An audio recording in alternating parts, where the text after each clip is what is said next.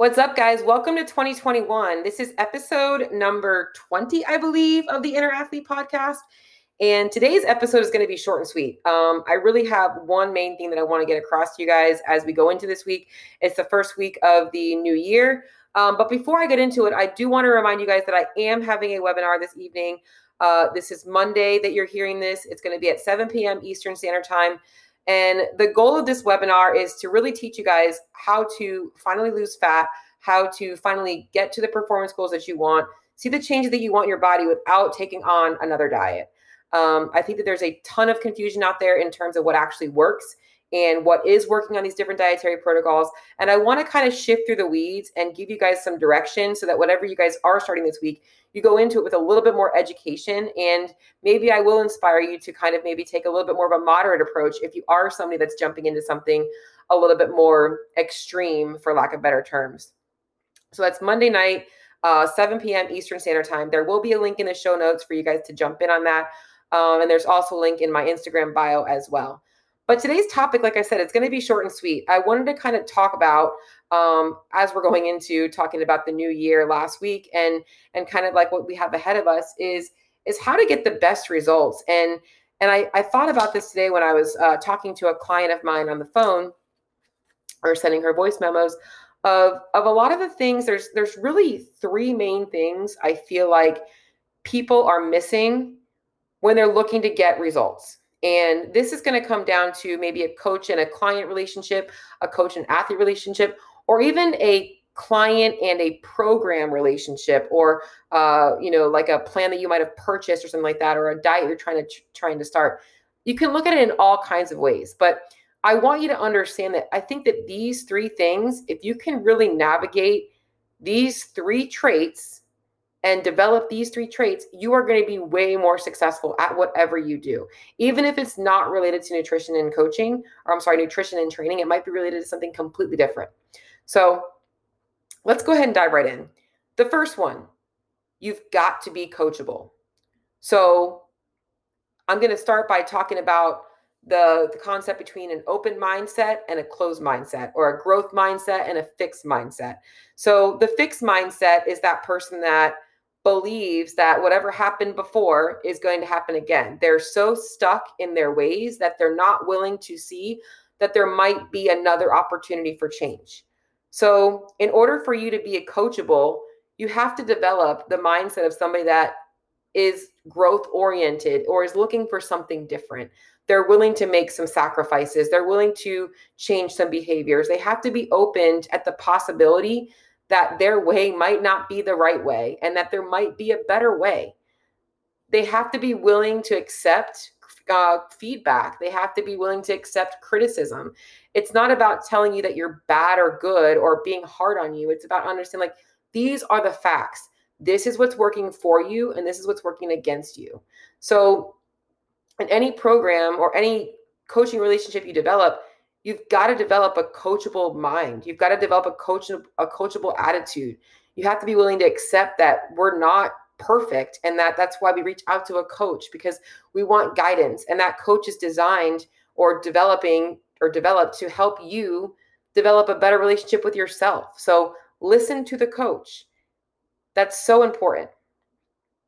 The next step is consistency. So let's just say you're working with a coach and the coach gives you some action steps to take.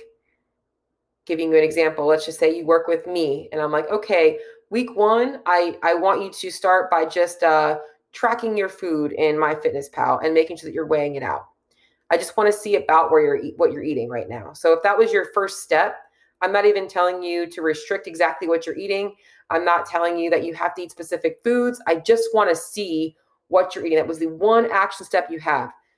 But if instead you beat around the bush and you do everything but that, you've now not taken action on things, because you might say, well, I wasn't really sure because I had to do this or that. And I ate out this day and this and that. So it's not about perfection. It's about consistency. So a person that might not have perfection in their food journal, but they did what I told them to week one, I can now help them navigate, because now I know that they're going to be consistent with whatever I tell them to. Now I can help them a lot more. And it doesn't have to be related to nutrition. It could be anything. It could be in the gym.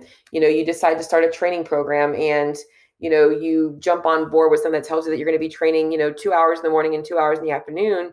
And you realize that you don't have time for that. And you're getting in one session a day, you know, or one session a week. You might as well just cut the volume down and do something that you can do more consistently day to day versus committing to something that you're only going to be able to do once a week. So whatever you're doing, just make sure it's something that you can do consistently.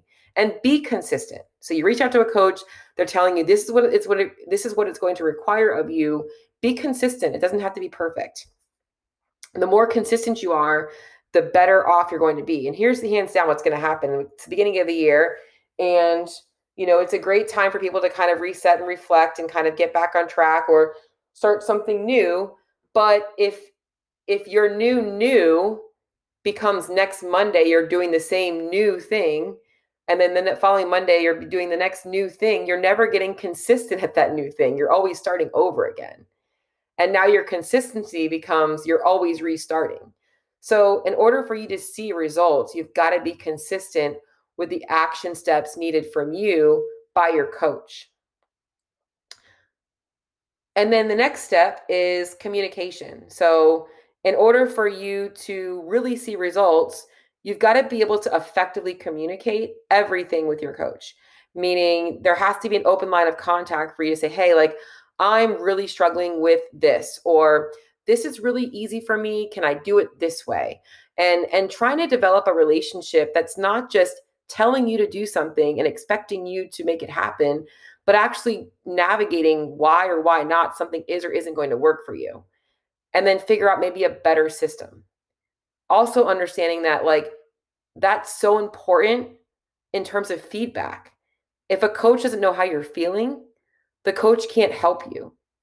So it's so important for you to take the time to communicate with your coach. At the end of the day, one of the biggest frustrations I have with some of my clients is that they don't communicate, and I'm literally pulling it out of them. Whereas I know the clients that I have that definitely go over and beyond, and they communicate effectively through text messages, voice messages, through their check-in sheets, through their, you know, questions that they ask me, that they're always looking for communication. That line of contact is so important for their results. So make sure that you're effectively communicating. If you are afraid to communicate with your coach, then you need a different coach, or maybe you need to take down some of those barriers that you might have created for yourself and recognize that that coach is there to help you. So reach out, always be open with your coach. And this is kind of like a fourth step. Those are the three that I want you to think about. But the fourth one is like correction. So like now that you've communicated with your coach can now correct whatever issues you might be dealing with. So if you are having a hard time because you're always eating out, maybe that coach is helping you navigate making better choices at the restaurants. You know, if you're having a hard time being consistent in the gym because you get busy, maybe that coach is helping you develop a program that you can just do at home 20, 30 minutes just to kind of help you get it in.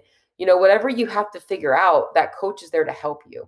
So make sure that you are doing your job to actually communicate so that your coach can now correct. Now, what I really liked about this concept as I was explaining it today was that it's kind of like a never-ending circle, is that if you develop this relationship with your coach, and it starts with the communication first, actually. And the coach then, or you communicate with the coach now gives you action steps that you need to be consistent at. And then you are communicating to your coach again, and they're correcting. And then it's back to communication and the coaching. So it's like this never-ending circle that you're always having. And you can take it week by week, month by month, year by year.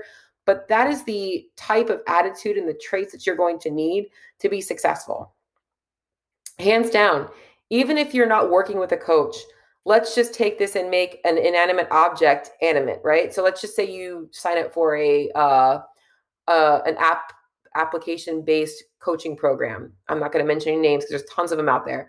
And you sign up and you plug in your numbers, or you plug in your data, and it tells you that this is what they want you to do. And you're like, okay, I'm going to do that.